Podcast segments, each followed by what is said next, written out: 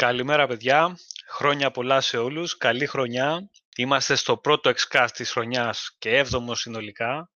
Την προηγούμενη εβδομάδα δεν ήμασταν μαζί σας γιατί η θεματολογία ήταν πολύ μικρή λόγω των εορτών και δεν υπάρχει λόγος να καθόμαστε να γράφουμε κομπές απλά για να τις γράψουμε. Ε, σήμερα μαζί μας θα είναι ο Βασίλης και ο Παναγιώτης Ομαντής. Γεια σας παιδιά. Γεια σας παιδιά, καλημέρα. Γεια σου Βασίλη, γεια σας παιδιά, καλημέρα. Θα συζητήσουμε τη θεματολογία των δύο εβδομάδων μας έχουν περάσει. Έχουμε αρκετά θεματάκια, είναι η αλήθεια. Έχουμε φήμες, έχουμε κυκλοφορίες που βγήκανε, demo που παίξαμε, προσθήκες σε παιχνίδια. Υπάρχουν αρκετά καλά έτσι, θεματάκια να καταπιαστούμε σε αυτή την εκπομπή. Λοιπόν, και το πιο μεγάλο θέμα, παιδιά, πιστεύω το χρονιάς μέχρι τώρα δεν είναι άλλο από το διαζύγιο που παίρνει η Bungie με την Activision μετά από αρκετά χρόνια έτσι διαμάχης, γκρίνιας που διαβάζουμε και ακούμε σχετικά με τις δύο εταιρείες. Την Πέμπτη ή την Παρασκευή ήταν, παιδιά, που έσκασε αυτό; Την, παρα... την Πέμπτη. Την Πέμπτη το βράδυ. Παρασκευή χαράματα. Παρασκευής, ναι. Τα πρώτα λεπτά της Παρασκευής. Έσκασε εκεί το νέο ότι οι δρόμοι τους χωρίζουν πλέον.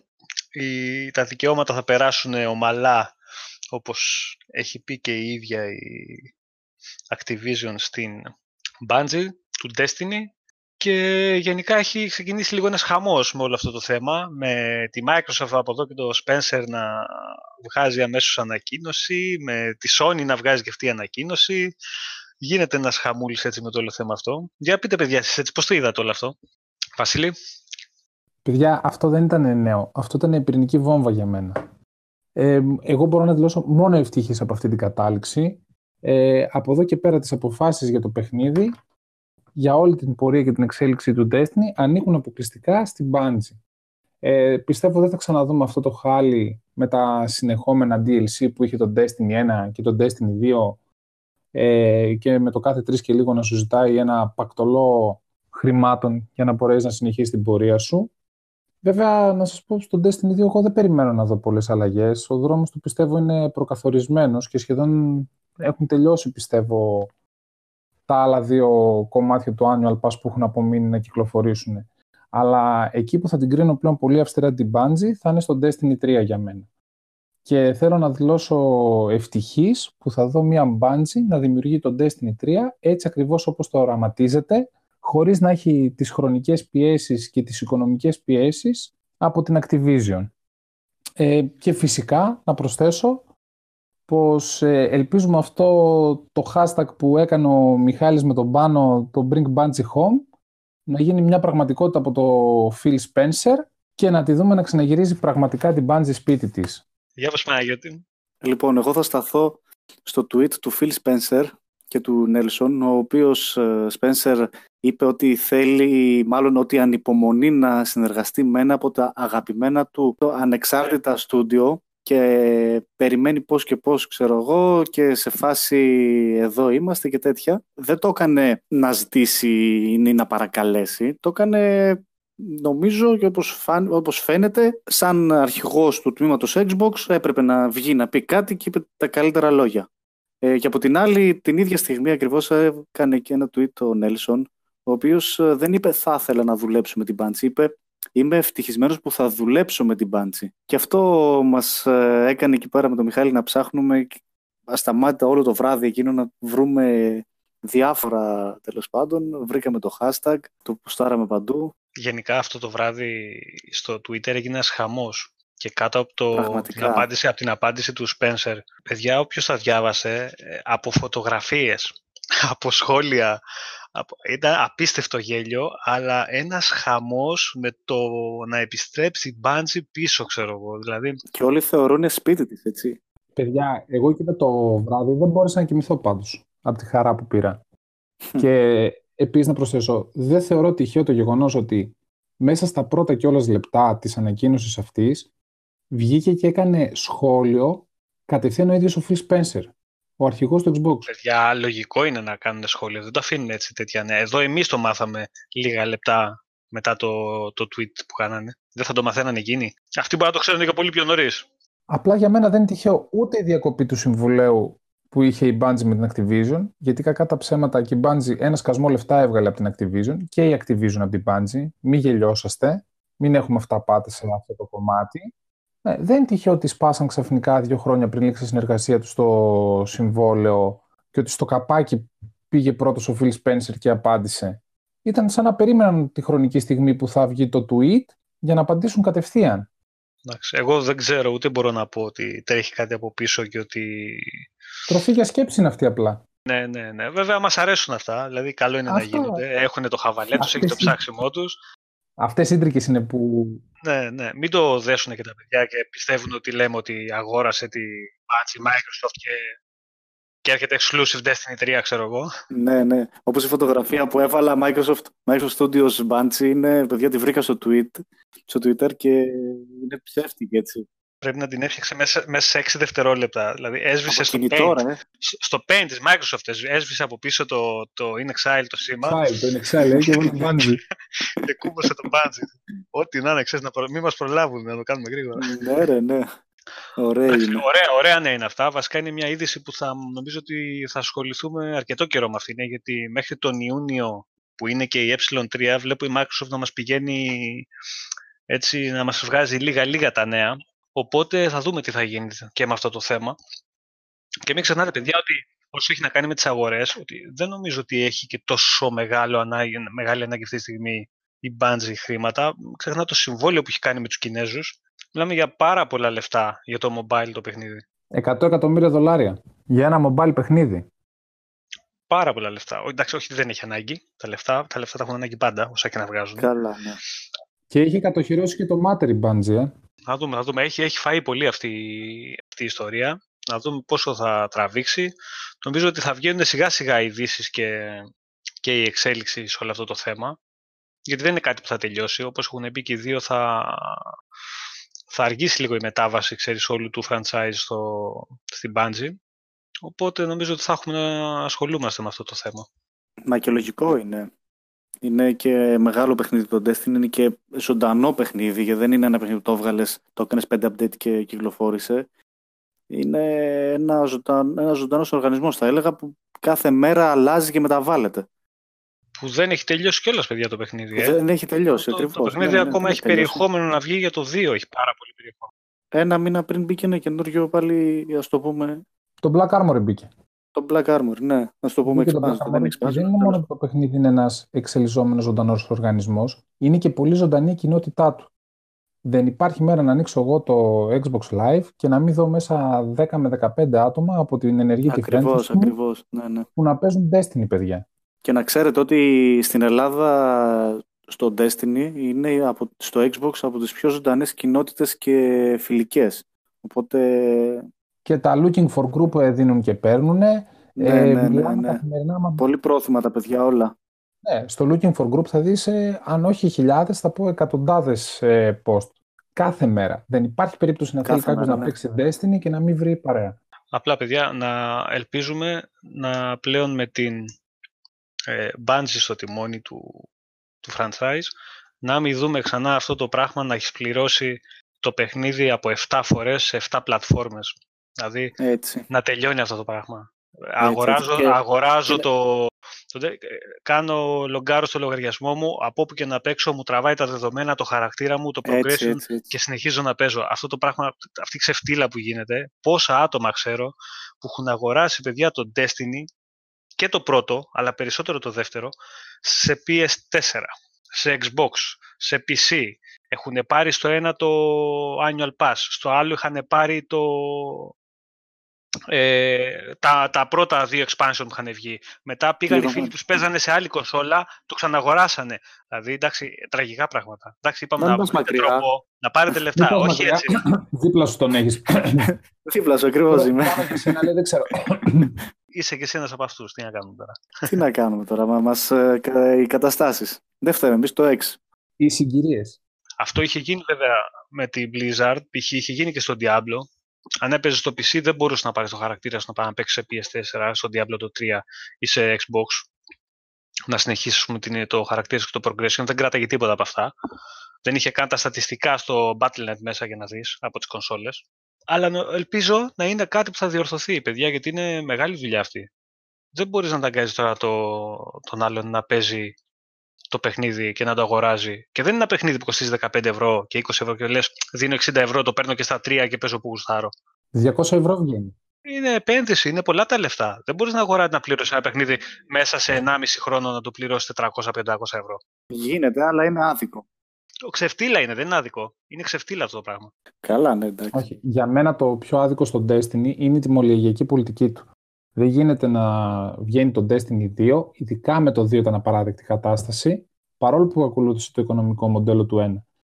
Ωραία, δεν γίνεται να κυκλοφορεί το Destiny 2 και να σου βγάζει το Curse of Osiris και το Warmind, ε, τα οποία ήταν λιψά DLC. Ειδικά το Curse of Osiris ήταν απαράδεκτο. Η Γκρίνια είχε πάει σύννεφο, μετά βγαίνει το Warmind, το οποίο ε, ήταν εργολαβία άλλου στούντιο, δεν ήταν της ίδιας της Bungie, το, το επέβλεπε Bungie, το οποίο διόρθωσε μεν κάποια πράγματα. Το κακό ήταν όμως ότι είχε αρχίσει να χάνει ένα ε, πολύ μεγάλο μέρος της κοινότητάς του. Δεν έφτανε. Η κατάσταση σώθηκε με το καινούριο το expansion που βγήκε επιτέλους στο Forsaken και όχι το απλό το DLC. Ε, αλλά εγώ προσωπικά, παιδιά, παρόλο που έχω γράψει άπειρες ώρες και στο Destiny 1 και στο Destiny 2, επέλεξα να μην το αγοράσω μόνο και μόνο για την τιμολογιακή πολιτική τους. Το να ξαναδώσω 80 ευρώ για να παίξω τη συνέχεια του παιχνιδιού, ε, όχι ρε φίλε, δεν στα ξαναδίνω. Ας μην μπερδεύω τα παιδιά. Ζητούσε 35-40 ευρώ για το Forsaken, άλλα τόσο για το Annual Pass και ε, μετά ξαναζητούσε, αν δεν κάνω λάθος, για το Black Armory. Όχι, όχι. Ήταν το Forsaken 40 ευρώ. Α, και ζητούσε το Annual Pass. Είναι να βγουν, ναι. Και άλλα 30 ευρώ το Annual Pass ή άμα ήθελε έδινε άλλα 40 ευρώ για το annual pass μαζί με κάτι κοσμέτικα αντικείμενα που σου ναι, Ναι, ναι, ναι. Το Cage Staff, πώς το λέγανε, ρε παιδιά, δεν θυμάμαι. Δεν θυμάμαι κι εγώ. Πάντως, ε, εγώ μέχρι το Forsaken είμαι. Έχω πάρει. Ή άμα θες, σου δίνει το δικαίωμα να πάρεις το Forsaken και να περιμένεις όταν θα βγει το κάθε κομμάτι από το annual pass, όπως καλή ώρα είναι το Black Arbor, να το πληρώνεις ένα δεκάρικο. Το οποίο, αν πάρεις την απόφαση να συνεχίζεις να παίζεις Destiny, θα το πληρώσεις θέλοντας και μη. Δεν γίνεται να προχωράει ναι, στις αποστολές και εσύ να μείνεις πίσω σε κόβεσαι από την παρέα Δεν μπορείτε να παίξετε μαζί, ρε παιδιά. Ε, δεν μπορείς να παίξεις. Τίποτα δεν μπορείς να παίξεις μαζί. Μα είναι και ο νούμερο ένα λόγος για τον οποίο έχουν αγοράσει τόσες φορές το παιχνίδι ο περισσότερος κόσμος.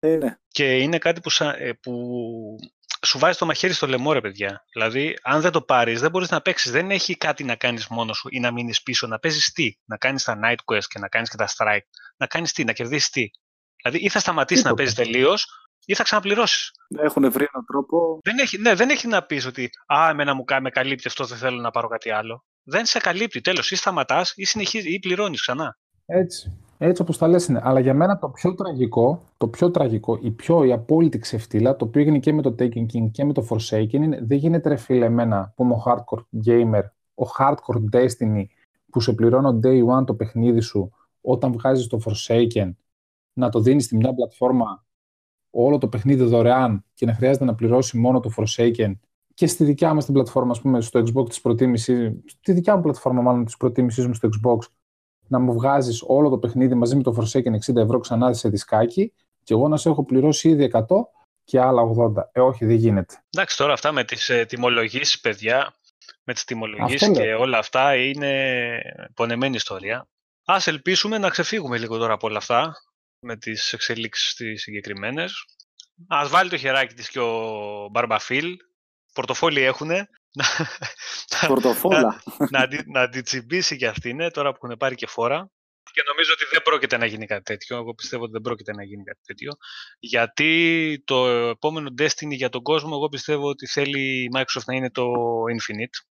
Οπότε δεν νομίζω ότι την καίει τόσο πολύ να έχει exclusive π.χ. Destiny. Το να έχει την Bungie να βοηθάει ή να βγάλει κάτι άλλο για το Xbox, ναι, OK. Okay. Δεν νομίζω θα πει κανείς όχι. Αλλά εγώ βλέπω να κάνουν Destiny, Destiny το Halo. Μα το Destiny, το έχουμε, νομίζουμε το έχουμε ξαναναφέρει. Για μένα είναι η φυσική εξέλιξη του Halo. Τώρα ήρθε καιρός να γίνει το Halo η φυσική εξέλιξη του Destiny. δεν αποκλείεται, μακάρι. Αλλά εμένα δεν θα με χάλαγε να έχεις και Destiny και Halo.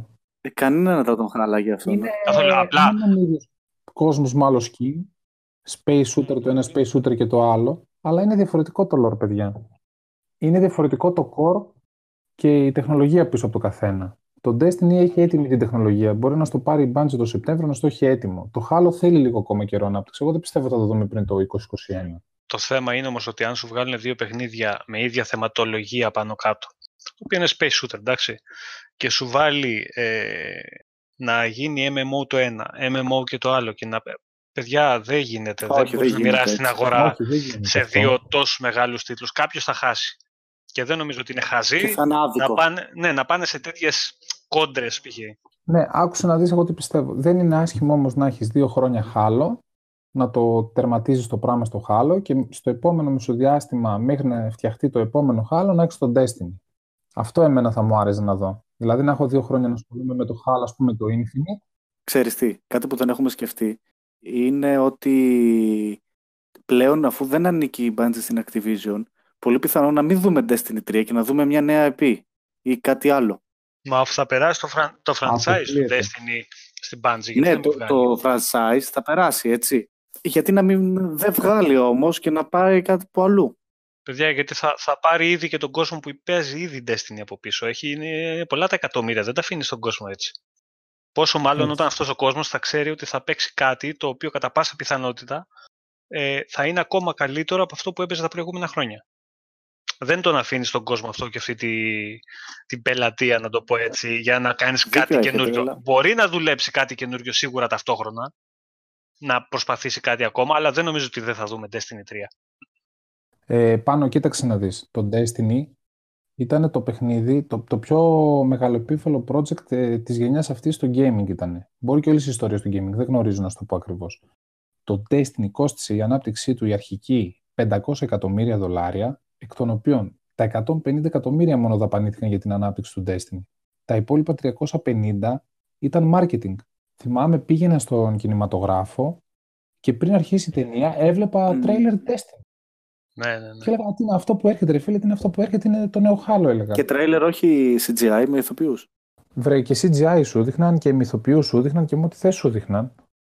Οπότε το νέο IP θέλει και πολλά λεφτά στο marketing.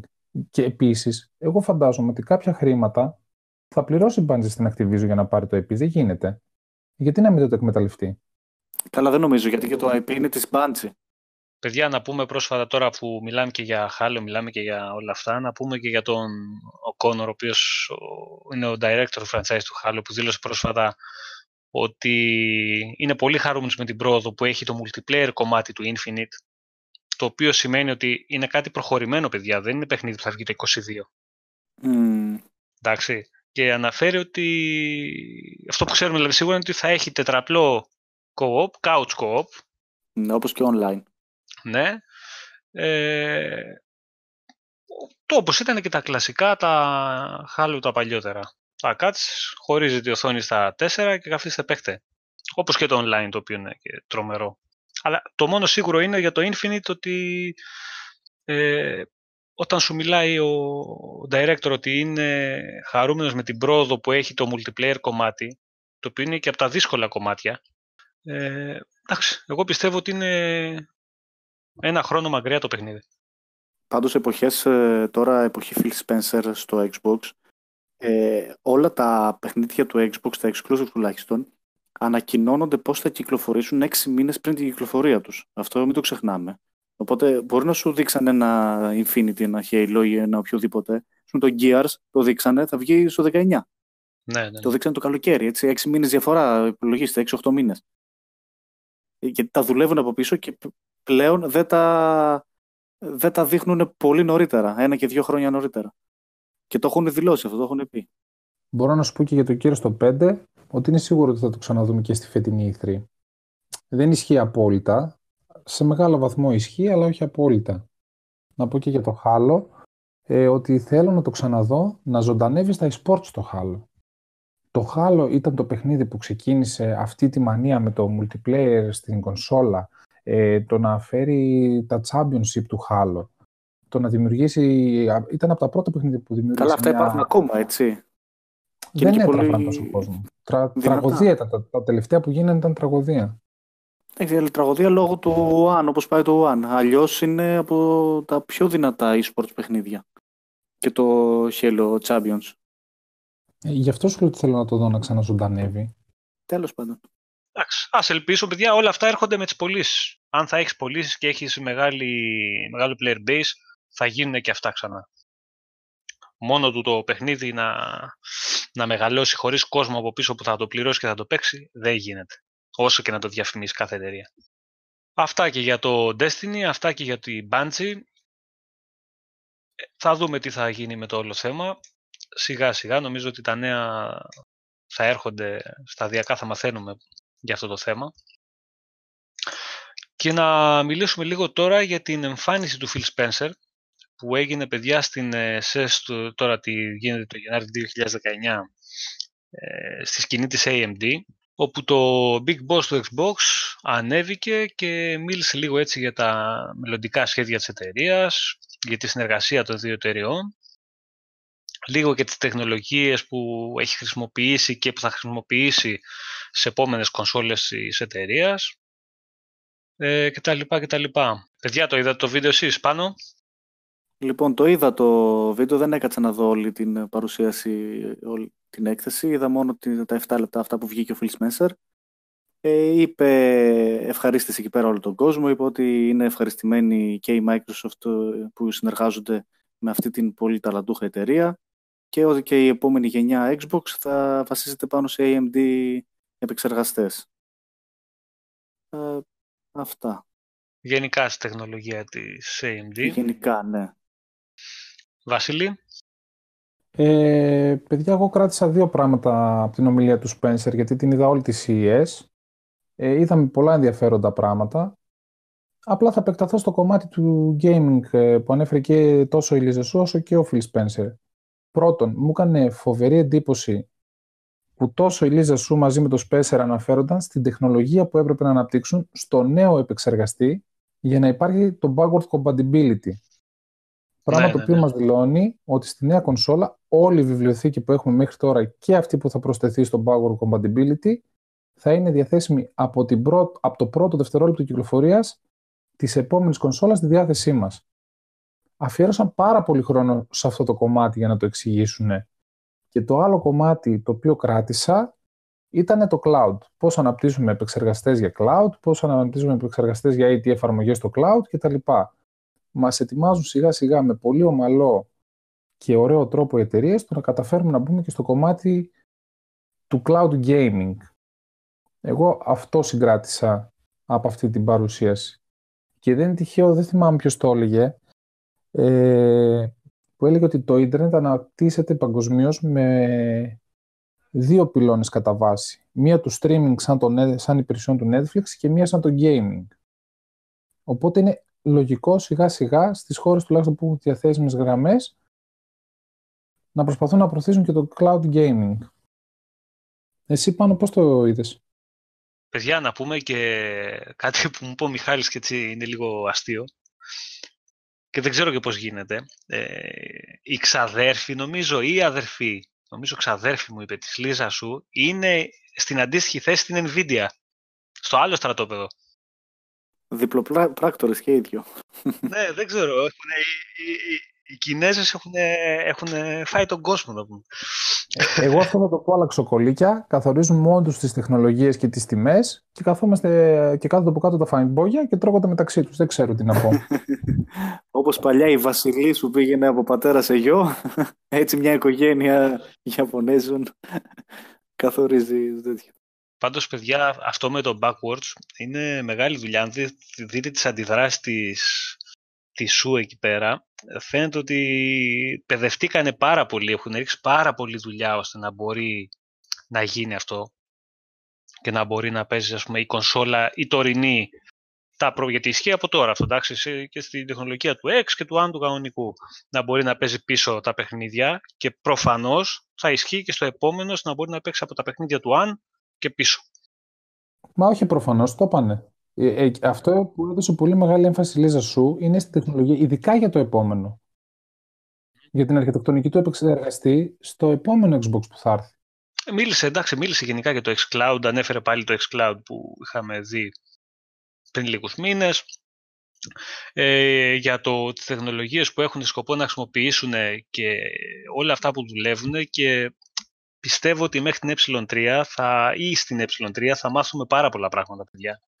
Γιατί όπως είπε και στο τέλος που έκλεισε ο Σπένσερ, είπε ότι ανυπομονώ να δείξει στον κόσμο περισσότερα πράγματα στο μέλλον. Τώρα το ναι. μέλλον κατά πάσα πιθανότητα είναι στην ε3 στην οποία θα παίξει κιόλας μπάλα μόνη της. Άρα ε, εγώ νομίζω ότι θα δούμε ωραία πράγματα εκεί.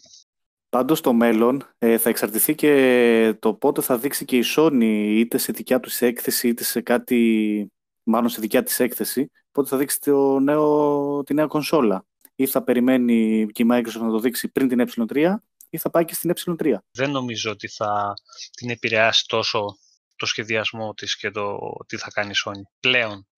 Δεν νομίζω ότι είναι σε αυτό το, το τρυπάκι και ότι θα μπουν να παίξουν μπάλα ανάλογα με το πώς θα παίξουν οι υπόλοιποι. Σίγουρα θα παίξει κάποιο ρόλο. Ε, όχι, ναι, αλλά δεν νομίζω ότι θα αλλάξει ο σχεδιασμός μιας ολόκληρης εταιρείας τώρα.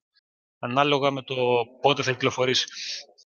Και αν εμείς και αν εμείς έχουμε φήμες και μαθαίνουμε νέα και, και, τα λοιπά και τα λοιπά για το πότε ε, θα κυκλοφορήσει μια κονσόλα, ε, αυτοί το ξέρουν και μπορούν να μάθουν πολύ πιο γρήγορα από εμάς. Μπορούν να το ξέρουν ήδη. Λοιπόν, δεν γίνεται, δεν γίνεται να μάθουμε εμείς πότε θα είναι πιθανό να βγάλει μια ναι. κονσόλα η Sony καινούργια και να μην την ξέρει η Microsoft. Εννοείται, υπάρχει και η λεγόμενη βιομηχανική αντικατασκοπία. Ναι, ναι, ναι. ναι. Πάντως η φετινή E3 είναι πολύ μεγάλο στοίχημα για τη Microsoft. Ειδικά την ώρα που παίζει μπάλα μόνη πρέπει, της θα πρέπει, ε, ακριβώς όμως το ότι θα παίξει μπάλα μόνη της, πρέπει τουλάχιστον να μην εφησυχαστεί και να τα δώσει όλα ώστε να βγάλει κάτι καλό. Γιατί έτσι και πει δεν υπάρχει αντίπαλος συσσαγωγικά, εντάξει, γιατί όλες οι υπόλοιπες εταιρείες είναι στην ουσία εταιρείες που συνεργάζεται. Να πει ότι έχει κάποιον αντίπαλο απέναντι. Ε, αν το πάρει στραβά και πει, παιδιά, OK, okay, δεν έχω να ανταγωνιστώ κάποιον, ε, δεν θα μου πούνε ότι έχω χειρότερη έκθεση από το η Sony π.χ. Που, είναι, που γίνεται σύγκριση κάθε χρονιά. Ε, Πολύ σημαντικό. Μην το πάρει έτσι και δούμε γλυκανά άλλα τα πράγματα. Μα εννοείται δεν πρέπει να υποτιμήσεις τον ανταγωνισμό. Δεν υπάρχει χειρότερο πράγμα από να υποτιμάς τον ανταγωνισμό. Ε, δεν νομίζω ότι θα γίνει όμως αυτό. Ούτε εγώ το πιστεύω. Γι' αυτό λέω ότι είναι μεγάλο στοίχημα. Και επίσης, εγώ πιστεύω πάλι ότι οποιαδήποτε κίνηση γίνει από τη Sony θα γίνει μετά την ε3. Σίγουρα πράγματα. Μετά, δεν υπάρχει περίπτωση. Ε; Μετά, μετά, μετά, παιδιά. Δεν πιστεύω ότι θα αφήσει η Sony. Δεν υπάρχει περίπτωση η Sony να αφήσει τη Microsoft να έχει συσσαγωγικά την τελευταία κουβέντα. Δεν πρόκειται. Θα τελειώσει, θα κάνει η Microsoft ό,τι κάνει και θα κάνει μετά μια έκθεση δική της, ένα, ένα, μια, ένα event εκεί η Sony, το experience, ναι, και θα πει ότι έχει να μπει εκεί πέρα ώστε να πέσει και το hype, να πέσουν και τα trailer και, και, και, και να είναι από πάνω στον αφρό. Αυτό θα προσπαθήσει να κάνει, εγώ αυτό πιστεύω. Έχει πολύ πιθανό. Και, ε, δεν νομίζω, παιδιά, να πάει τώρα να κάνει μόνη της μια έκθεση, ένα event πριν την ε3 και μετά να πέσουν όλα τα φώτα στη Microsoft που θα παίζει μπάλα μόνη της. Όχι, όχι, όχι. Μετά θα το κάνει σίγουρα και σου λέω κατά πάσα πιθανότητα θα το κάνει σε δικιά της PlayStation Experience. Πότε γίνεται, Νοέμβριο, Δεκέμβριο, κάπου εκεί; Νοέμβριο. Ε, προς το τέλος χρονιάς. Αυτό, κάπως έτσι θα το κάνει. Ωραία, θα τα δούμε. Ωραία. Να πούμε, παιδιά, τώρα μια που μιλάμε πάλι έτσι για, για το Spencer, για τη Microsoft, για, τα, για το μέλλον γενικά της εταιρείας και της κονσόλας. Να πούμε και για μια φήμη που κυκλοφόρησε ε, πρόσφατα πάλι από το περιβόητο πλέον ε, Κλομπρίλε, ο οποίος είχε αποκαλύψει και την εξαγορά της, Obsidian, την εξαγορά της Obsidian και είναι αρκετά έμπιστο άτομο, δηλαδή έχουν βγει πάρα πολλά από αυτά που έχει πει. Και σε ένα tweet του είχε, είχε πει το ενηγματικό ότι ε, τι κάνει ρήμα με το μπαλόνι, με το μπαλούν. Με τη λέξη μπαλούν, ναι. ναι ε, αυτό μπορεί να είναι... Ναι. Ε, what rhymes with balloon, ναι. Το οποίο σου λέει ότι μπορεί να είναι σύντομα αυτό το όνομα μέλος της ομάδας. Τώρα μιλάμε για το Moon Studios προφανώς, η οποία είναι και η εταιρεία πίσω από τα παιχνίδια τα όρη. Όπως είχαμε πει, δεν είναι ακριβώς ακριβώς στούντιο, γιατί οι άνθρωποι δουλεύουν από πόσα διαφορετικά μέρη του κόσμου, που έχουν βέβαια βάση στην Αυστρία, αλλά δεν μπορείς να πεις ότι θα μπω σε ένα δωμάτιο μέσα και θα βρω όλους τους προγραμματιστές και, και, και. Είναι διασκορπισμένοι άνθρωποι. Ε, βέβαια, δεν νομίζω ότι η Microsoft την ενδιαφέρει ιδιαίτερα αυτό, από τη στιγμή που βγάζουν τέτοια διαμάντια. Άμα βγαίνει δουλειά. Και βγάζουν και νέο project. Έχουν ανακοινώσει και νέο ναι, project πέρα από το όρο ναι, του καινούργιο. Ναι, μετά, μετά το Will of the Wisp ναι, θα, θα δούμε και κάτι καινούργιο από αυτούς. Πάντως κάτω από αυτό το tweet είχε πάρει φωτιά εκεί πέρα στα σχόλια, είχαν πάρει φωτιά και ένας τύπος είχε βρει ένα παλιό σήμα της Insomniac που είχε σαν είχε το φώτο φεγγάρι. το φεγγάρι. Οπότε μπορεί να είναι η Moon που είναι το πιο πιθανό, αλλά πολλά παίζουν. Ξεκινάνε, ξέρεις, θεωρίες συνωμοσίας μετά και γίνεται ναι. ένα μπάχαλο από κάτω. Ειδικά αυτό μετά το, το Insomniac που είχε παίξει έτσι το όνομα, είχε ακουστεί γενικά ε, και παλιότερα. Ε, ξέρεις, αρχίσανε πάλι μετά. Το θέμα είναι όμως ότι το φεγγάρι πρέπει να κάτσεις να το βρεις. Είναι φωτογραφία, δεν είναι το όνομα του στούντιου. Κατάλαβες; Mm. Δεν, εντάξει, τώρα βέβαια άλλος άμα θέλει να δημιουργήσει χαμό από κάτω βρίσκει και κάνει ό,τι Καλά από γουστάρεις. κάτω είδαμε κάτι απίστευτα ονόματα. Με τον μπαλούν. Ρε- ρε- Ρεμεντούν ε, γράφανε. ναι, ναι, ναι, είχαν, τα, είχαν, τα, είχαν, τα είχαν γράψει όλα παιδιά με ουν κατάληξη. Ό- όλα τα στούντιο, ό,τι, ό,τι μπορείτε να φανταστείτε. Έχει, έχει πολύ γέλιο. Γενικά έχει, είναι πολύ, παιδιά, έχει πολύ χαβαλέ να ακολουθείς λίγο τα, τα Twitter τους και να κάθεσαι να διαβάσεις από κάτω τα, τις απαντήσεις περισσότερο του κόσμου παρά τα δικά τους. Δηλαδή είναι, έχει, έχει τρομερό γέλιο. Οι απαντήσεις Σε πάντα πολλές, είναι περιπτώ- ωραίες. σε πολλές περιπτώσεις είναι, είναι φοβερά αυτά που γράφουν. Εμένα μου αρέσει πιο πολύ καμιά φορά να διαβάζω τα σχόλια παρά την είδηση. Εντάξει, ναι, γιατί και σε μια βλακεία είδες που δεν έχει τόσο ενδιαφέρον, τουλάχιστον τα σχόλια από κάτω θα είναι Ρε φίλε, ρίχνεις τα γέλια της αρκούδας καμιά φορά. Δεν γίνεται. Α, αυτό κλασικό παράδειγμα. Ναι, ναι, ναι, ναι. Ωραία, πάμε στο επόμενο. Να μιλήσουμε, παιδιά, λίγο τώρα και για τα παιχνίδια του Game Pass που έχουν προσθεθεί στην υπηρεσία τον Ιανουάριο, από τις αρχές του μήνα μέχρι και τη στιγμή που μιλάμε. Ε, είναι το Life Strange 2, το Part 1, βασικά στην ουσία το πρώτο επεισόδιο του Life Strange 2 και όπως έχει ανακοινώσει η εταιρεία θα προσθεθούν και όλα τα υπόλοιπα επεισόδια ε, την ημέρα που θα κυκλοφορήσουν στο Game Pass. Ε, επίσης να, θυμ- να επενθυμίσουμε ότι 24 του μήνα βγαίνει το δεύτερο επεισόδιο. Ε, έχει προσθεθεί επίσης το ARK, το Survival Evolved, το οποίο μπήκε αυτό στις 3 του μήνα. Το Farming Simulator το 17 και αυτό προσθέθηκε στις 3 του μήνα. Αφαιρέθηκε νομίζω το 15 Ναι, ήταν ναι. που βγήκε από την υπηρεσία το 15 και προσθέθηκε το 17. Το Absolver το οποίο μπήκε στις 7 του μήνα, μαζί με το Just, όχι, ναι, 7 του μήνα αυτό. Και το Just Cause 3, το Aftershock και το Ultimate Var- ε, Marvel vs Capcom 3 μπήκανε μαζί στις ε, 10 του μήνα.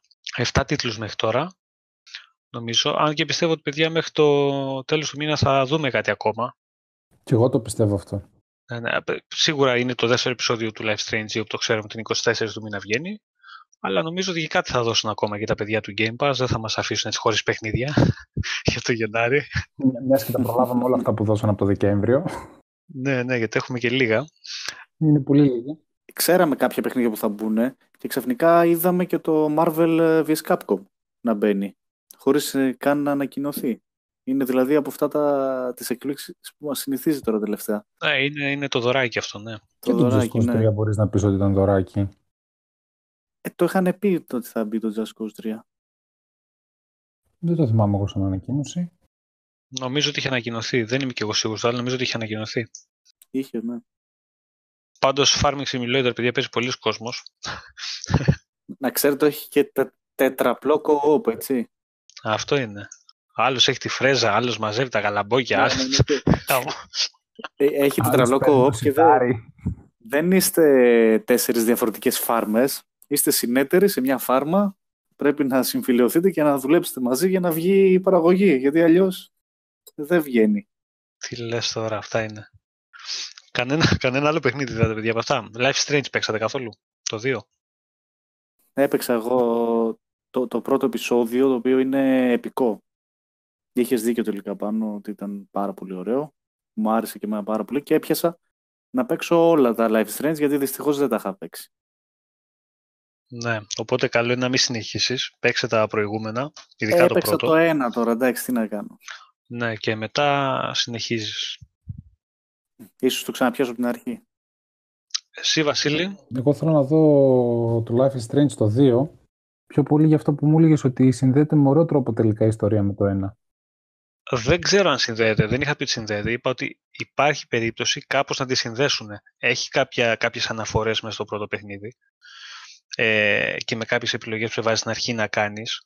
Μάλλον όχι να κάνεις επιλογές, να διαλέξεις το τι είχες κάνει στο πρώτο παιχνίδι. Ε, άρα σίγουρα με κάποιο τρόπο θα το συνδέσουν. Α, μην το λες, δεν είναι σίγουρο. Δεν είναι σίγουρο γιατί είναι μέχρι στιγμής, τουλάχιστον το πρώτο επεισόδιο, είναι απλά μια αναφορά και μια εικόνα που, που σχετίζεται με το πρώτο παιχνίδι. Αλλά από εκεί πέρα δεν ξέρεις τι θα βγάλουν και τι θα δείξουν επιπλέον. Να πω εγώ κάτι. Στο, όταν το ξεκίνησα το 2 με ρώτησαν έχω παίξει το προηγούμενο.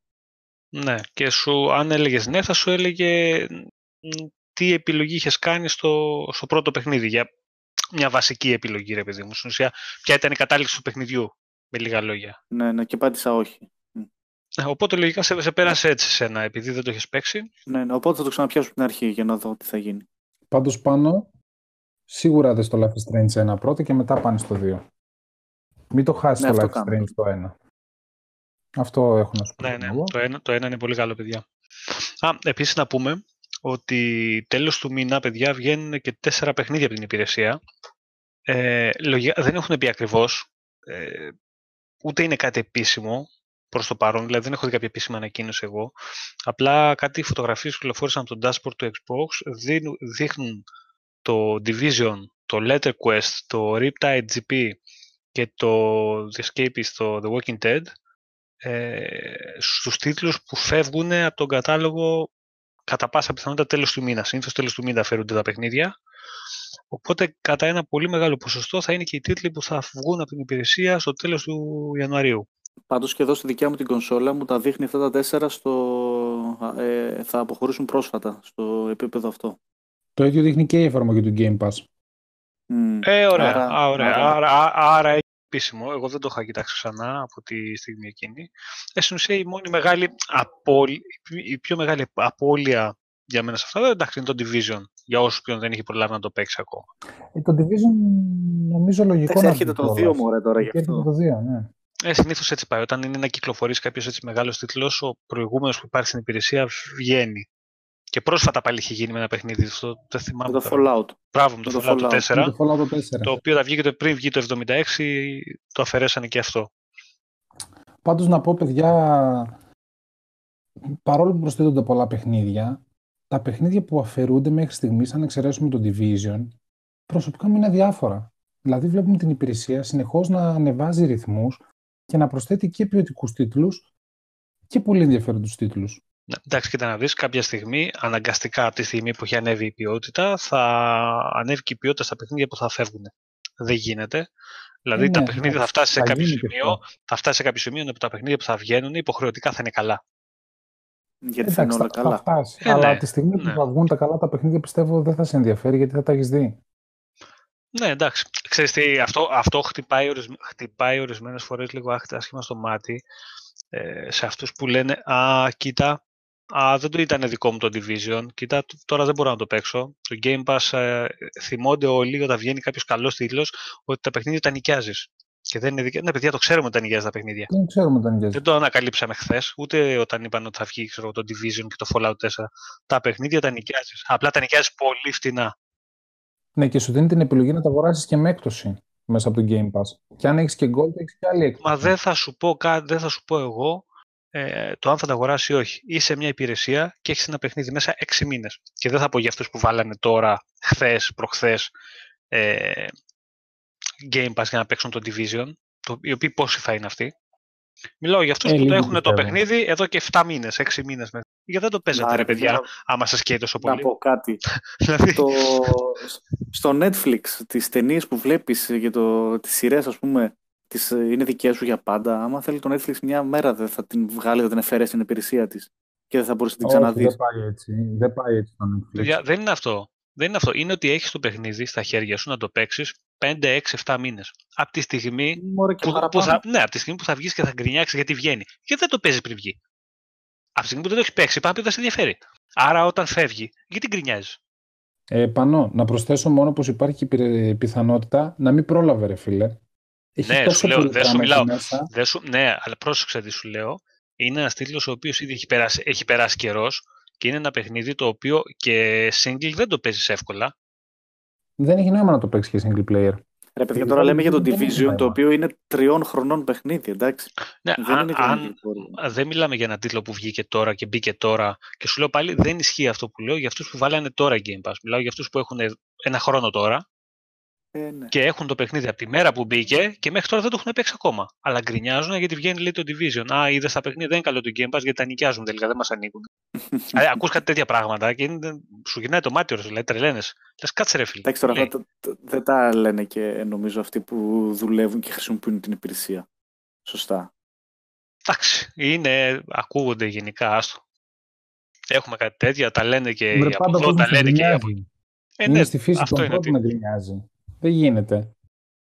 Ε, βέβαια, από το παιχνιδάκι, Απλά παιδιά, το θέμα δεν... είναι σε αυτό, σε αυτό που έλεγες ότι αν θα αφαιρεθεί ένα καλό παιχνίδι, το θέμα είναι να αντικατασταθεί από ένα άλλο εξίσου καλό παιχνίδι και καλύτερο. Ε, συνήθως αυτό γίνεται. Να προστίθεται μόνο indie, indie, indie και να αφαιρούνται τα καλά. Ε, ναι, αυτή τη στιγμή βγήκαν 4 και μπήκαν 7. Και, και μπήκαν εξαιρε... Από το Δεκέμβριο ειδικά έχουν μπει εξαιρετικά παιχνίδια. Έχω παίξει Mutant, δοκίμασα λίγο το Asen, ε, δοκίμασα... Ποιο άλλο έβαλα ρε παιδιά, κόλλησε. Ε, λίγο το Before the Storm έβαλα. Το Absolver που το βάλαμε, μπράβο ρε πάνω. Αυτά παιδιά που έχουν μπει το Δεκέμβριο και το, το Δεκέμβριο και το Γενάρη, άμα τα βάλουμε σε σχέση με το τι έχει αφαιρεθεί από την υπηρεσία, είναι μηδέν. Τίποτα. Ναι, ναι, ναι. Ωραία. Να περάσουμε λίγο, παιδιά, τώρα να δούμε κάποια παιχνίδια που κυκλοφόρησαν πρόσφατα για την κονσόλα κάποιες έτσι κυκλοφορίες οι οποίες κάνουν λίγο παραπάνω κλικ. Και να ξεκινήσουμε με τη συλλογούλα του Hitman. Το Hitman HD Enhanced Collection το οποίο περιλαμβάνει το Hitman Blood Money HD και Hitman Absolution.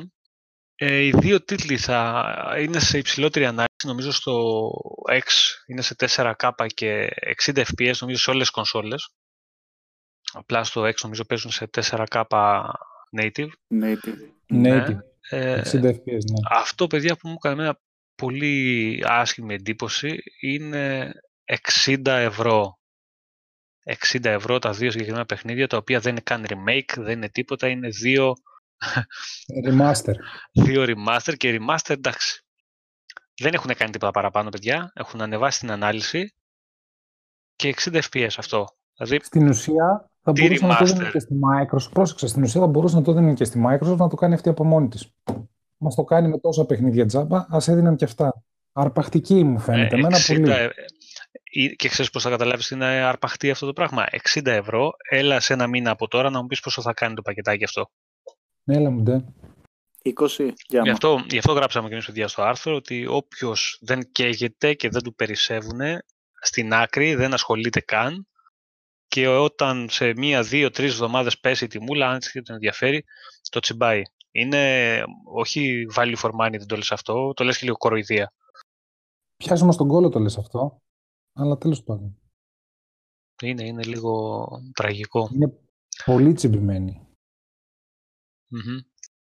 Μαζί με το Hitman όμως, κυκλοφόρησε και το Tales of Vesperia, η Definitive Edition, ε,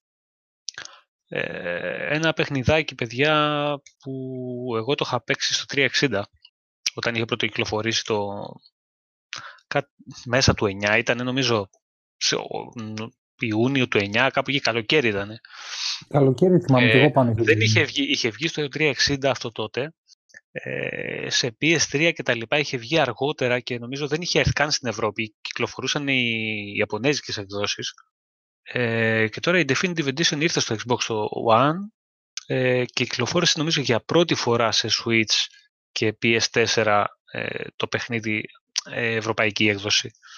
Νομίζω ότι δεν είχε έρθει ξανά το συγκεκριμένο. Το οποίο εκείνα, για όποιον δεν τα έχει παίξει είναι από τα καλύτερα παιχνίδια της Tales σειράς. Πάρα πολύ καλός τίτλος για όποιον παίζει τέτοιους παιχνίδια και είναι διαθέσιμο και αυτό τώρα για αγορά από το κατάστημα. Το ηλεκτρονικό νομίζω αυτό ήταν σε 40 ευρώ. 40 ευρώ είναι, 40 ναι. Το παιχνίδι και ε, κατά εμέ επειδή το έχω παίξει και το ξέρω ε, ε, μπορώ να πω ότι ταξίζει το συγκεκριμένο. Όχι ότι είναι φτηνό, αλλά... Και είναι μέσα με όλα τα DLC του Όλα, όλα, όλα full. Edition, όλα τα expansion είναι full και είναι πραγματικά πιο ωραίο εμένα μου φάνηκε βέβαια το animation, το anime κομμάτι του παιχνιδιού, παρά το ίδιο το gameplay στο παιχνίδι. Ε, καλά, ναι ρε, έτσι είναι σε αυτά τα παιχνίδια. Ε, βασικά το έχουν κάνει πολύ καλή δουλειά παιδιά στον ήχο. Έχουν φτιάξει όλο το soundtrack από την αρχή. Έχει καινούργιο soundtrack το παιχνίδι μέσα. Το έχουν ξαναγράψει. Μην μ' αρρωσταίνεις τώρα και πάνω το πάρω. Είναι ωραίο, είναι ωραίο. Εντάξει, είναι, είναι ακριβούτσι κατά 40 ευρώ. Δηλαδή πιστεύω ότι σε προσφορούλα που θα πέσει σύντομα εκεί στο 20-25, πολύ σύντομα θα γίνει αυτό, θα είναι πολύ καλή αγορά το συγκεκριμένο. Ε, προς το Πάσχα να σου πω την αλήθεια, πιστεύω κάπου εκεί θα είναι η τιμή του. 20-25. Εκεί, παιδιά, αξίζει τον κόπο να το αγοράσετε. Πραγματικά. Ναι, εννοείται. Εντάξει, κοίτα, και στα 40 αξίζει, αλλά το λες με βαριά καρδιά, ρε παιδί μου, δηλαδή. Αυτή την περίοδο το λες λίγο με βαριά καρδιά, γιατί έρχονται και πολύ ωραίοι νέοι τίτλοι. Βλέπεις, έρχεται Resident Evil 2, το remake, βγαίνει μετά το Anthem, βγαίνει το Crackdown 3. Έχει πολύ πράγμα να έρθει για να δώσει 40 ευρώ για το τέλος του Vesperia. Έρχεται το Kingdom Hearts το 3. Έχει, έχει, έχει θέμα. Έχει θέμα. Ο μήνας ο Γενάρης είναι, είναι γεμάτος. Οι δύο πρώτοι μήνες είναι. Ναι, πολύ καλά τα έχει η χρονιά πάντως. Mm-hmm. Να πούμε, παιδιά, και τώρα που μιλάμε έτσι για το Game Pass, για παιχνίδια, προσθήκες κτλ. Να αναφέρουμε και ε, και κάποιους τίτλους που προσθεθήκαν πρόσφατα στο Backwards Compatibility, το Xbox One. Ε, μιλάμε για τα Battle Stations Pacific, το Fuel και το Rayman Raving Rabbits, το οποίο είναι κορυφαίο για ποιον δεν το έχει παίξει, πολύ τρελό γέλιο.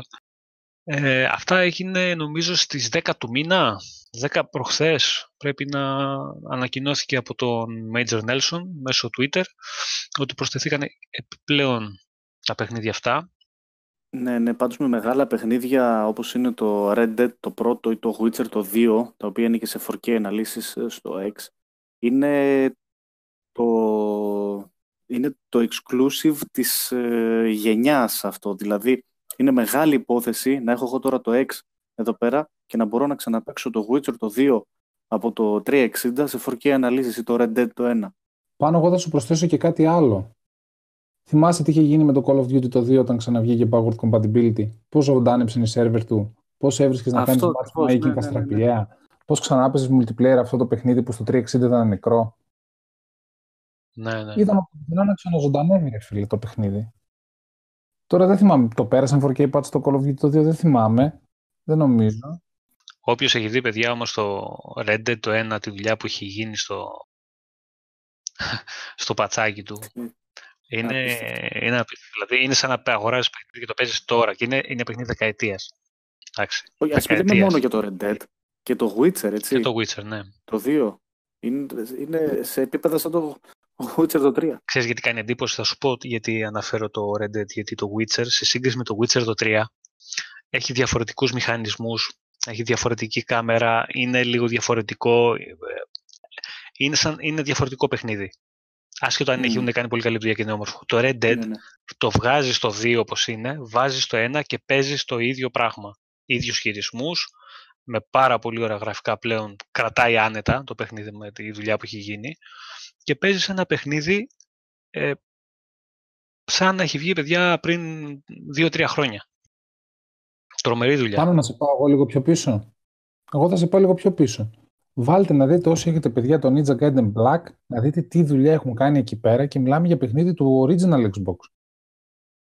Θα πάθετε σοκ. Είναι παιχνίδι, λες και έχει βγει όπως το πες, πριν τρία χρόνια. Και όχι μόνο με το Ninja Gaiden Black, εγώ θα σου βάλω και το SX3, αυτό με το skateboard, το οποίο ήταν ένα από τα αγαπημένα μου παιχνίδια που είχα στο PlayStation 2.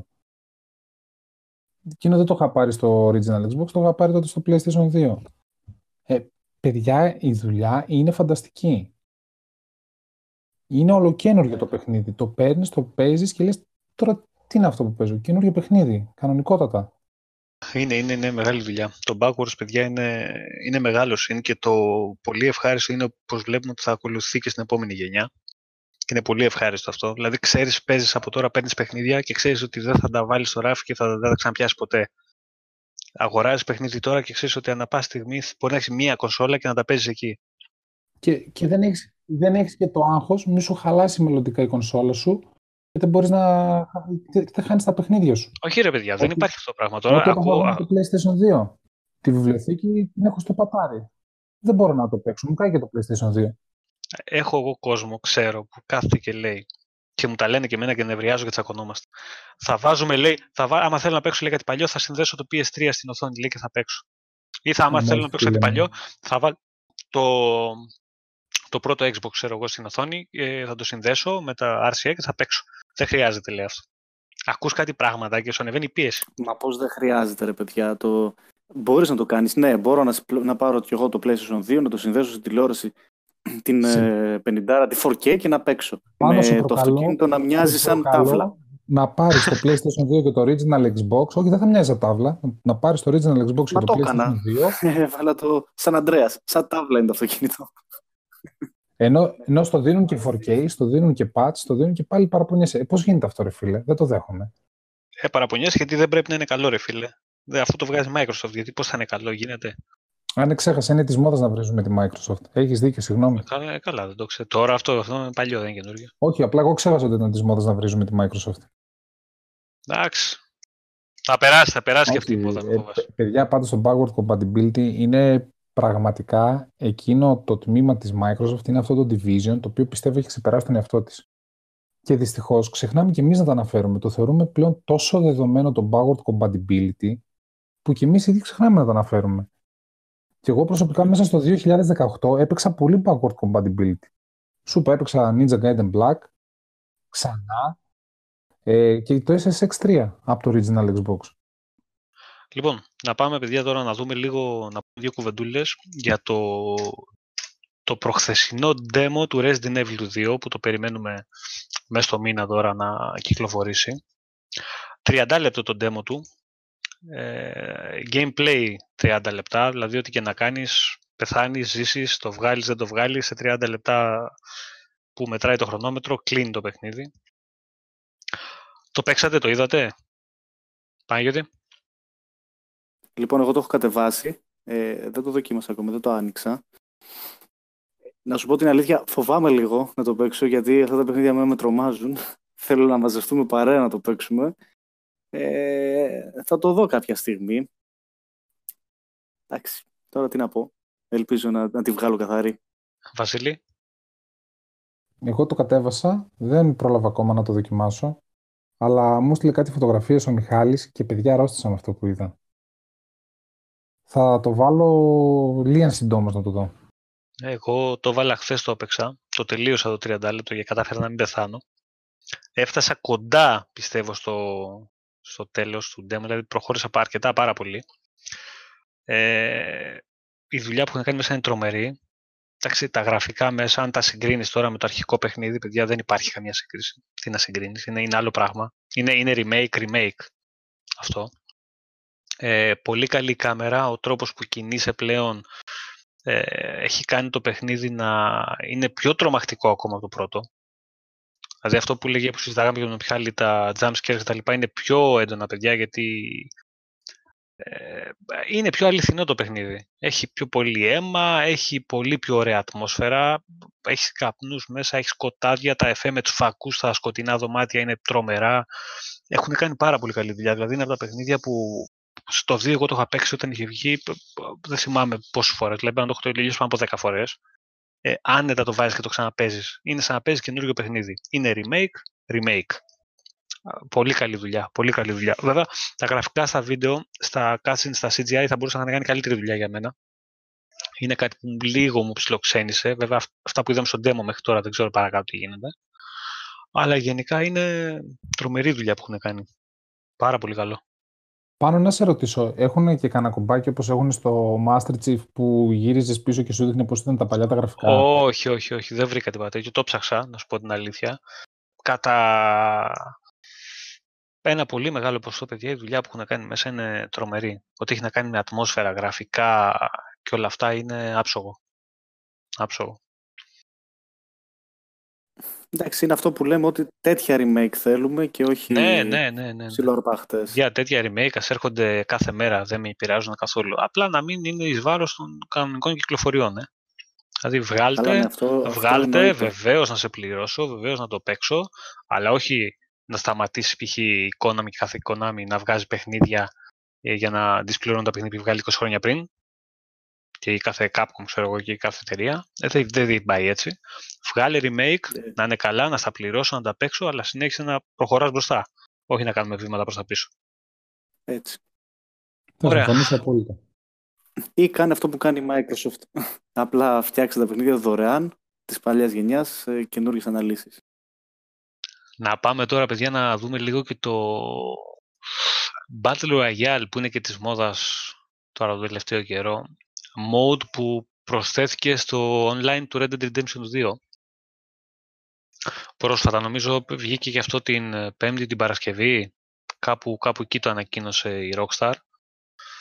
Ε, Επίσης, η εταιρεία ανακοίνωσε πως το παιχνίδι θα παραμείνει σε beta φάση για ένα μεγάλο κόμμα διάστημα, για αρκετούς μήνες λέει.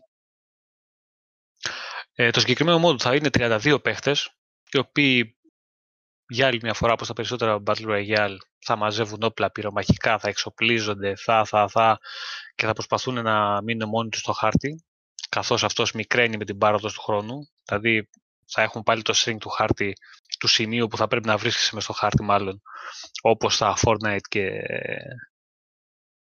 PUBG και τα λοιπά. Ε, εμένα δεν μου κάνει καμία αίσθηση, να σου πω την αλήθεια, το συγκεκριμένο mode. Αν ήθελα να παίξω τέτοιο θα παίζα κάτι άλλο, δεν θα παίζα Red Dead Redemption. Το συγκεκριμένο το παίζεις για το story του, την ιστορία και κατ' εμέ τέλος. Δεν πρόκειται να κάτσω ασχοληθώ με online κτλ. κτλ. Όπως είδατε για το online του το αρχικό, ε, όλοι βγήκανε, ο φοβερό, που πρέπει να είναι το καλύτερο online, δεν παίζει κανείς. Δεν ξέρω πώς είναι αυτή τη στιγμή που κάθονται και ασχολούνται και, και παίζουν Red Dead Online αυτή τη στιγμή.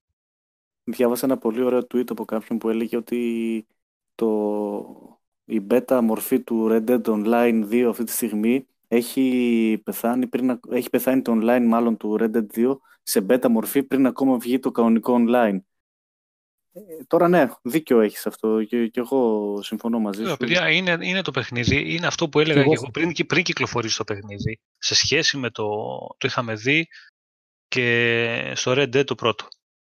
Δεν είναι ο κόσμος και η θεματολογία τέτοια που θα κρατήσει τον κόσμο απασχολημένο για μεγάλο διάστημα όπως έχει γίνει με το GTA. Είναι άλλο πράγμα. Δεν κάθεται ο άλλος εύκολα να παίζει πάνω σε άλογα και με πιστόλια και με revolver να παίζει online, θα παίξει για ένα διάστημα, θα το παρατήσει. Πώς να το εμπλουτίσει αυτό το πράγμα; Εδώ οι άλλοι βάζανε ελικόπτερα, υποβρύχια και διαστημόπλια. Τι να ναι, βάλεις τώρα... ναι, αυτός σου λέω. Τι να βάλεις μέσα σε αυτό το, το παιχνίδι τώρα; Για να το εμπλουτίσεις. Okay, θα βάλεις modes, θα βάλεις πολλά πράγματα. Ε, πιο όμορφο δεν μπορείς να το κάνεις. Τι, τι, δεν, δεν μπορώ να βρω κάτι, εκτός από το τώρα το Battle Royale, ποιος θα κάτσει να παίξει Battle Royale και για μάλλον για πόσο διάστημα θα το κάνει ε, στο Red Dead. Εγώ πιστεύω ότι δεν θα το κάνει για πολύ. Πιστεύω ίσως να ήταν καλύτερα με κάποιο τρόπο να κάνανε το campaign co-op παρά να δώσουν τέτοιο online. Για μένα αυτό που θα σώσει το παιχνίδι, το παιχνίδι θα σώσει. Το παιχνίδι σώζεται από μόνο του, την ιστορία του, από το τεχνικό του τομέα. Στο online κομμάτι πάντα. Πόσο; Στο online κομμάτι δεν σώζεται η θεματολογία. Αυτό που θα δώσει, παιδιά, όθηση επιπλέον σε λίγο καιρό πιστεύω στο παιχνίδι, που θα ήθελα εγώ προσωπικά να δω, είναι ένα Dead Nightmare 2. Αυτό ήταν ναι, φίλε. Αυτό ήταν. Ναι, χώσε, εκεί, το οποίο για πάρα πολύ κόσμο του άρεσε περισσότερο από το κανονικό story στο αρχικό παιχνίδι. Δηλαδή ξέρω πολλά άτομα που τους άρεσε πιο πολύ το Undead Mode, το Undead Nightmares, παρά το, το αρχικό παιχνίδι. Τόσο καλό ήταν. Και πιστεύω ότι κάτι θα δούμε παρόμοιο. Δεν ξέρω αν θα είναι τώρα με zombie, δεν ξέρω τι, τι θα σκεφτούν, αλλά κάτι παρόμοιο που θα, έχει, που θα έχει και story μέσα να κρατήσει τον παίχτη, ε, θα δούμε. Γιατί το online δεν θα κρατήσει παιδιά τον κόσμο. Εγώ πιστεύω ότι ε, μέχρι το Σεπτέμβρη και, και, και, και θα είναι μια πεθαμένη ιστορία όλο αυτό. Ό,τι έχει να κάνει με online και Red Dead Redemption. Ε, καλύτερα να μην ε, το βάζανε καθόλου το, το, το online κομμάτι και να βάζανε κατευθείαν να, να, να λέγανε ότι θα μπει κάποιο expansion μεγάλο το οποίο θα παίζεται και co λοιπόν, αυτό, αυτό που είχαν κάνει ωραίος στο πρώτο και θα ήθελα εγώ να, να κάνουμε περισσότερο ήταν οι co-op αποστολέ που σε κρατάγανε. Βάλε πολλές ναι. co-op αποστολές να μπορούν να παίξουν τέσσερις μαζί και να είναι story στην ουσία. Όχι, τώρα, τώρα το Deathmatch και Battle Royale τώρα με άλογα, με φορά και με καραμπίνες. Εντάξει ρε παιδιά, ξέρω εγώ. Παιδιά, μόνο που θα έρθει η Anthem, Division και Crackdown 3 δεν νομίζω να μπορέσει να κρατήσει ο κόσμο τώρα online του Red Dead.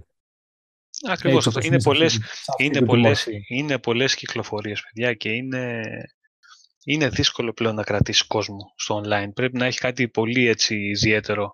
Έτσι, θα συμφωνήσω μαζί σου. Ε, πάντως πάνω, εγώ δεν πιστεύω ότι κάποιος θα πάρει το Red Dead για το online του. Θα το πάρει για το story του και τα γραφικά του. Εννοείται και μόλις θα πάει να παίξει το online το οποίο θα το διαφημίζει όλος ο κόσμος και θα λέει wow, wow, wow, θα το θάψει. Ε, ναι, θα το θάψει όμως. Αυτό μα λέμε για το, το συγκεκριμένο mode εμείς τώρα. Ναι, Δεν λέμε για το παιχνίδι. Είναι τόσο φοβερό το campaign, είναι τόσο φοβερό το single player που δεν θα το θάψει. Θα πει απλά δεν μ' άρεσε το online. Θα δεις ότι θα την γλιτώσει το online. Δεν θα μα, όταν, μα, μα, όταν λέω ότι θα το θάψει, εννοώ ότι δεν θα το παίξει. Και όταν δεν θα το παίζει κόσμος, το παιχνίδι θα πεθάνει. Το mode μάλλον θα πεθάνει. Όχι το παιχνίδι. Άρα, το, ε, μα από αυτή την έννοια ότι δεν θα έχει κόσμο. Και όταν δεν έχει κόσμο ένα τέτοιο παιχνίδι, ποιος θα το παίξει, ρε παιδιά; Όχι, δεν πρόκειται. Είναι αυτό που είπε ο Πάνος, καλύτερα να βάζανε κόπο αποστολές. Εντάξει, θα έχει. Δεν νομίζω ότι δεν θα έχει και κόπο αποστολές, δεν θα προσθέσουν. Αλλά τώρα, εμένα τώρα πάνε να επικεντρωθούν σε Battle Royale.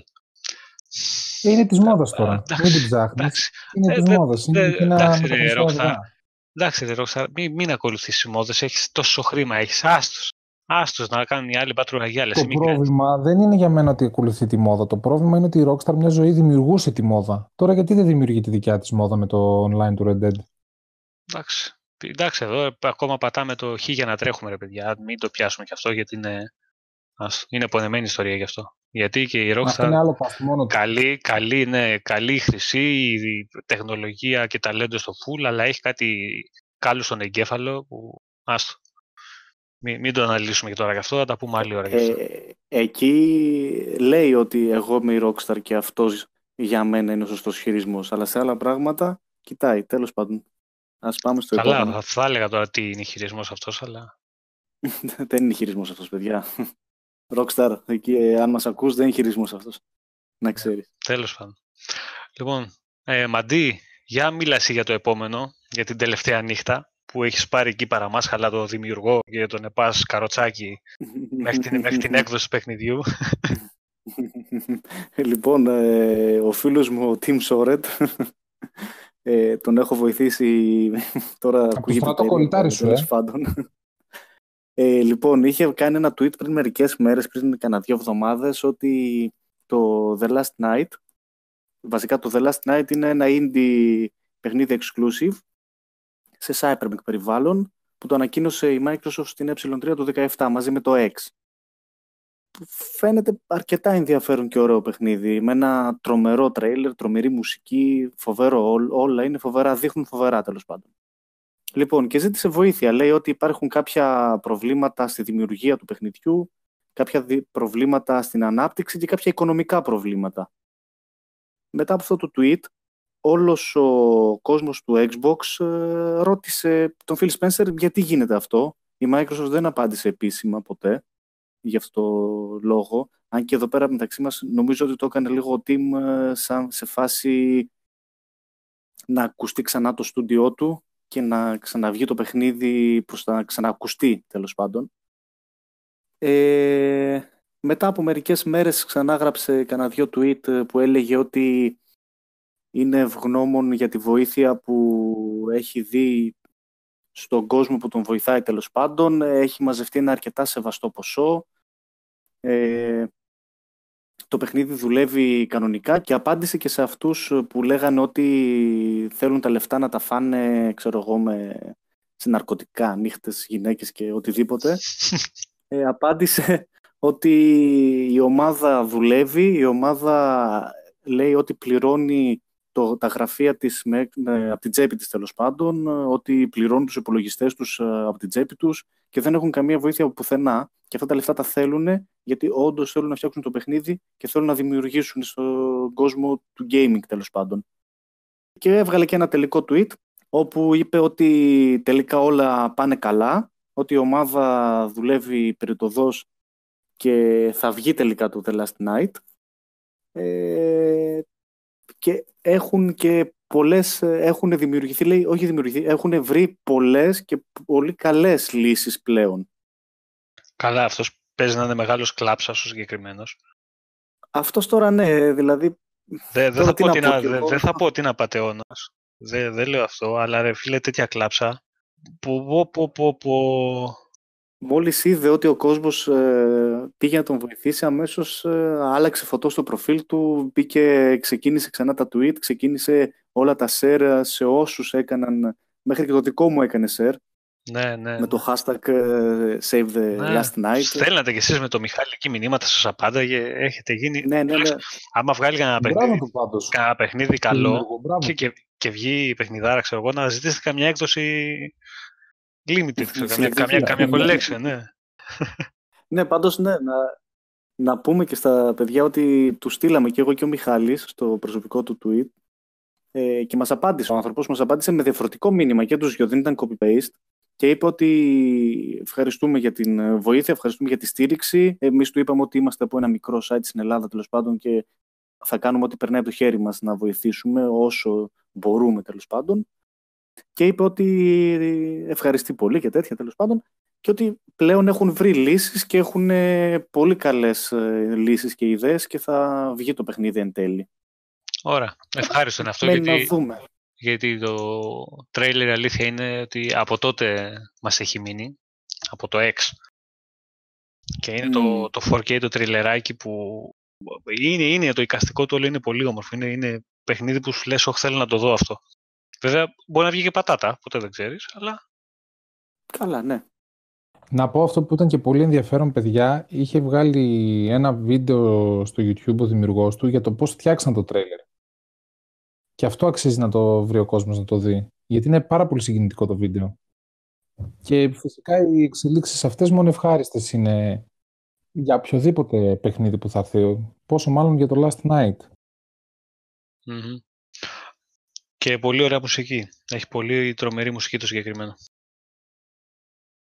Λοιπόν, και μιας και φτάνουμε προς το τέλος σιγά σιγά, ε, να κάνουμε ο καθένας από δύο-τρεις προβλέψεις έτσι, για το 19, τι περιμένουμε, τι θα θέλαμε να δούμε ή τι βλέπουμε ότι θα γίνει. Και ας πέσουμε και έξω, δεν θα μας κάνει κανείς καμιά μήνυση. Φίλε, δύο-τρεις προβλέψεις. Ξέρεις τι έχω γράψει εγώ εδώ από προβλέψεις; Γελά ο κόσμος, ρε. Μόνο που θα δει τη λίστα. Ε, εσύ έχεις και να πεις και τις προβλέψεις του Μιχάλη. Ναι, ναι, όχι. Εγώ θα, πω, ναι, ναι, θα, φτά- θα, θα φτάσω και στο Μιχάλη. Θα φτάσω και στο Μιχάλη, εννοείται. Μου, μου, εκ- μου τις εκμυστηρεύτηκε. Θα τις πω τις προβλέψεις του Μιχάλη. Αλλά όταν φτάσει η στιγμή, θα... Ωραία, λοιπόν. Α, ξεκινήσω ο Παναγιώτης πρώτα. Παναγιώτη, Λοιπόν, ε, η πρώτη πρόβλεψη δική μου είναι ότι το 2019, τέλος του χρόνου, ε, θα έχουμε καινούρια κονσόλα.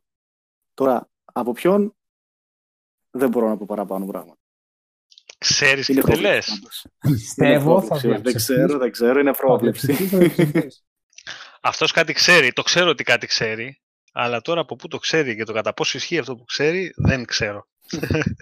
Μίλα ρε, έχεις πληροφορίες, λέγε ρε. Ωραία, για πες Βασίλη. Εγώ θα ξεκινήσω την πρόβλεψή μου και να πω ότι στην E3 θα δούμε τη Microsoft. Δεν θα πω να εξαγοράσει την Bungie, θα εξαγοράσει τη Remedy θα πω. Μμ, Μπας και δούμε κανένα Wake 2 και κανένα Quantum Break 2. δυνατός. Μην αρχίσεις να λέω τα άλλα τα χαζά που έχω σκεφτεί. Εγώ, παιδιά, λέω ότι μέσα μέχρι την ε3 θα έχουμε ένα ή δύο στούντιο ακόμα ανακοινώσει για εξαγορά. Δύο λέω εγώ, μέχρι την ε3. Δύο, ε. Δύο και επίσης μ, στην ε3 θα δούμε παραπάνω από δύο exclusive. Μάλιστα. Πολύ save είσαι. Ε, εννοείς καινούρια. Καινούρια IP εννοείς. Δεν πιστεύω να μου είναι κανένα Gears 5, κανένα Ori. Όχι, όχι, όχι, όχι, όχι. Το Gears το ξέρουμε, κανένα το Ori Forza είναι να Motorsport. βγει. Όχι, λέμε για δύο καινούργια exclusive. Δεν σου λέω ότι θα βγούνε, θα δούμε. Μ, Πώς είδαμε παράδειγμα το Infinity, Μπράβο. το Halo. Το ότι, παιδιά, έρχεται. Τώρα το πότε θα έρθει, αν είναι σε 1,5 χρόνο ή σε δύο, δεν θα το ξέρει κανείς. Ούτε Το εμείς δέχομαι, ξέρουμε. δεκτό. Λοιπόν, Παναγιώτη, επόμενη. Ε, Λοιπόν, ε, Μάιο του 19 είτε Σεπτέμβριο του 19 θα έχουμε Cyberpunk. Ρε φίλε, Είπα απ' τη μια, Και έφυγα. απ' τη μία μακάρι, μακάρι, μακάρι, το περιμένω πώς και πώς. Απ' την άλλη δεν θέλω, γιατί θα έχουμε Anthem, θα έχουμε Division, συν ότι άλλο θα έχουμε μέχρι εκείνη την περίοδο. Ας Θα πω έρθει κάτι, μια αν βγει το περίοδο να το Cyberpunk, αν, προλαβαίνω αν με την έρθει ηρεμία το μου. Cyberpunk, στο μπαλκόνι θα τα βγάλω όλα τα άλλα, ρε. στο τζάκι ρε προς άναμα με το χιόνι. Επόμενη. Βασίλη. Λοιπόν, εγώ τώρα δεν θα το παίξω καθόλου safe.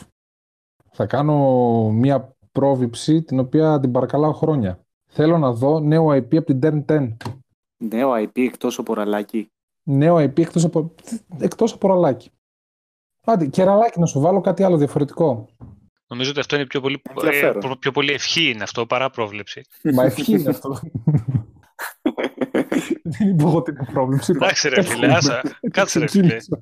Πάει, πάει, πάει ε, η Playground, θα σου βγάλει RPG. Τι θες να σου βγάλει τώρα η τέννις. Εντάξει, άστο, μην, μην, μην ξεφεύγουμε πολύ. Εντάξει. Σιγά σιγά. Platformer. Άστος αυτούς, άστος αυτούς. Και καλά, καλή δουλειά κάνουν. Άστος να συνεχίσουν. Λοιπόν, επίσης παιδιά, εγώ επίσης βλέπω μέσα στη χρονιά να έχουμε και ανακοίνωση νέας κονσόλας από τη Microsoft. Δεν το δέχομαι. Δεν το δέχομαι. Δεν το δέχομαι. Δεν είναι εντάξει. Ότι θα έχουμε tease το θεωρούμε 99% σίγουρο για τα aspect. του. Πρόσεξε, δεν σου λέω next gen κονσόλα. Σου λέω ότι θα έχουμε ανακοίνωση νέας κονσόλας. Δεν μιλάω για next gen κονσόλα. Μπορεί να μην έχει CD. Δε- δεν το δέχομαι. Είναι σχεδόν σίγουρο. Είναι σχεδόν σίγουρο, ρε φίλε, αυτό. Καλά, το, αυτό σχεδόν. Εγώ είπα ότι θα το δούμε. Δεν είπα ότι είναι σχεδόν. ναι, ναι, ναι, μετράει κανονικά, μετράει. Φίλε μου, από τη στιγμή που δεν είναι επίσημο, είναι πρόβλεψη. λοιπόν, Ωραία. Σειρά μου. πες Παναγιώτη. Λοιπόν, και εγώ θα παίξω έτσι λίγο save τώρα και θα πω, βασικά ξέρω τις προβλέψεις του Μιχάλη, αλλά δεν θέλω να τις κλέψω γιατί είναι πολύ ωραίες και θα πω ότι μέσα στο 19 θα κυκλοφορήσει και το Gears 5 το οποίο, παρένθεση, λέγεται Gears 5, δεν λέγεται Gears of War 5, έτσι, γιατί και το βλέπω λάθος κάπου γραμμένο μερικές φορές. Όλα είναι Gears of War, απλά το 5 θα λέγεται Gears 5. Έτσι δήλωσαν Συμφωνείτε; στο marketing τμήμα. Εγώ προβλέπω, εγώ προβλέπω ότι θα λέγεται Gears of War 5. Εντάξει. Λοιπόν, Τίμιο. λοιπόν, όπα τώρα παιδιά, επειδή εντάξει, πάνω κάτω τα είπαμε αυτά που, που θέλουμε να δούμε, Εγώ έχω άλλο ένα που θέλω να πω. εσύ θα πεις το τελευταίο το δικό σου και μετά θα αναφέρεις και όλες τις προβλέψεις του Μιχάλη, ο οποίος δεν μπορούσε να είναι σήμερα εδώ στο, στο cast. Εντάξει, όλες δεν τις έχω. Δύο μου είπε. Δύο συζητήσαμε. Τα βασικά, τα βασικά. Ωραία. Εγώ πιστεύω ότι μαζί με την παρουσίαση λοιπόν αφού θες εσύ μια κονσόλα του νέου Xbox θα μας παρουσιάσουν ότι θα είναι συμβατό με κάποια VR μάσκα ή κάποια mixed reality μάσκα όπως είναι το Oculus, το Vive και ότι θα μας δείξουν και παιχνίδια από τη Lift London η οποία φτιάχνει πολλά χρόνια παιχνίδι για το HoloLens και δεν ξέρουμε τίποτα ακόμα. Και δεν νομίζω ότι θα μάθουμε. Πολύ φοβάμαι πως όχι. Ωραία, έλα, για πες για τον Μιχάλη τώρα. Λοιπόν, ο Μιχάλης, μία συζητήσαμε πρόβλεψη του πολύ έντονα, είναι ότι θα ανακοινώσει μέχρι την E3 ή στην E3 ή τη δημιουργία ή την εξαγορά δύο Japan Studio. Τα υπόλοιπα να κάτσει να τα γράψει στο comment ρε το άτιμο. Δεν τρέπεται. Το ατιμούτσικο. να τον Ξέρω και παιδέψω εγώ μια λίγο. πρόβλεψη Για τον Μιχάλη. Ωραία η πρόβλεψη αυτή. Ε, Έτσι. ναι, γιατί ξέρεις τι, η δουλειά που έχει γίνει εκεί με το στούντιο και με το που άνοιξε το ασιατικό τώρα, ε, κάτι πρέπει να δείξουν παιδιά και αυτοί. Δεν πληρώνονται τζάμπα εκεί, δεν κάνουν βόλτες η Ιαπωνία. Και δεν, έχει, δεν είναι Ναι. μόνο η Ιαπωνία, είναι όλη, για όλη τη- την Ασία. Είναι όλη την Ασία. Έτσι. Το, το συγκεκριμένο division είναι καινούριο και νομίζω ότι κάτι θα δούμε για από αυτούς. Καλά το έχει σκεφτεί ο Μιχάλης. Ε, δεν ξέρω αν θα είναι εξαγορές. Υπάρχει και μια φήμη ότι ο Σακαγκούτσι φτιάχνει καινούριο JRPG για το Xbox. Να δούμε, θα δούμε Το τώρα από Σακαγκούτσι είχε φήμες. κάνει το Lost Odyssey, αν δεν κάνω λάθος. Ναι, να, θα, παιδιά θα βγουν και πόσα θα βγουν τώρα στην πορεία. Νομίζω ότι μέχρι τον Ιούνιο έχουμε να, να ακούσουμε πολλά πράγματα. Ε, θα πω και το άλλο που συζητάγαμε με τον Μιχάλη, μετά ειδικά την ανακοίνωση του διαζυγίου της Bungie και τους Activision, που λέγαμε ότι στην E3 παιδιά πάρτε όλοι μάσκες οξυγόνου, πιεσόμετρα, ηρεμιστικά, γιατί πιστεύουμε ότι θα γίνει χαμός. Το πιστεύω πάρα πολύ και εγώ και ειδικά ο Μιχάλης. Μακάρι καλά, όλοι το πιστεύουμε γιατί ε, η πορεία και το πόσο ζεστά έχουν πάρει γενικά το όλο θέμα τα αφεντικά της Microsoft, ε, αυτό δείχνει. Τώρα το αν ε, μας διαψεύσουν ή α, πάνε εκεί και αρχίσουν τίποτα χορευτικά πάλι με τίποτα καμιά κάμερα καινούργια που έχει σχεδιάσει και κάνα HoloLens που λες και εσύ και μου βγάλουν εκεί να μου χορεύουν πάλι τα παιδάκια με τις κάμερες, ε, φίλε, δεν το ξέρει κανείς αυτό. δεν νομίζω. Α, δεν το ξέρει κανείς. Λοιπόν, να, να πω κι εγώ μια τελευταία πρόβλεψη. Ελπίζω η πρόβλεψη του Βασίλη να μην γίνει. Για την αγορά της Remedy δεν τρέπεσαι. Όχι ρε, για, τα, για, τις μάσκες, για τις μάσκες και για τα HoloLens, πώς τα λένε αυτά, για τα VR. Ελπίζω να μην, λοιπόν, να μην γίνει ευχή σου. Εγώ θα σου πω ένα πράγμα. Εγώ θα σου πω ένα πράγμα. Όταν δοκίμασα φέτος την έκθεση στη Θεσσαλονίκη στο περίπτερο το αμερικάνικο, το HoloLens, ε, φίλε, η εμπειρία είναι εξωπραγματική. Ναι, μπορείς να το αγοράσεις. Όχι. Τι ερώτηση είναι αυτή; Είδε, είδες. Αυτό σου λέω. Όχι, ε, θα βγάλουν κάτι πιο προσιτό. Για να δούμε. το, το, το, πιο προσιτό. του το, πιο, το πιο προσιτό. Στο πιο προσιτό, καταλαβαίνεις όμως αυτόματα ότι θα πέσει και η ποιότητα. Mm.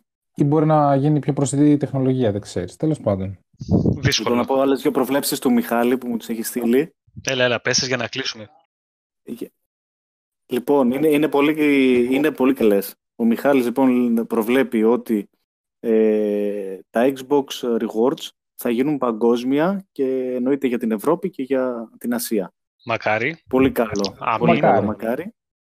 Ναι. Και επίσης, παιδιά, να, να πούμε κάτι πάνω σε αυτό τώρα που το ανέφερες. Ε, ναι. Ε, τα rewards και τα Game Pass rewards δεν δουλεύουν στην Ελλάδα. Δεν θα πάρετε λεφτά παίζοντας παιχνίδια του Game Pass. Απλά το αναφέρω. Έτσι. Ναι, για τους ε, achievement hunters κυρίως. Γιατί κάπου διαβάσαμε ότι παίχτε Game Pass λέει θα πάρετε λεφτά και θα πάρετε τζάμπα gold. Δεν θα πάρετε τίποτα παιδιά, μόνο achievements θα πάρετε. Mm. Και η τελευταία του πρόβλεψη, η πιο δυνατή από όλες, είναι, μάλλον προβλέπει ότι θα έχουμε στην ε3 παρουσίαση αποκλειστικό παιχνίδι στο Xbox από τη From Software. Oh, δυνατό αυτό. Δυνατό Ο Μιχάλης κλείνει πολύ δυνατά. Φίλε, εγώ πιστεύω πιο πιθανό να δούμε το Oculus. Παρά τις φρόμε.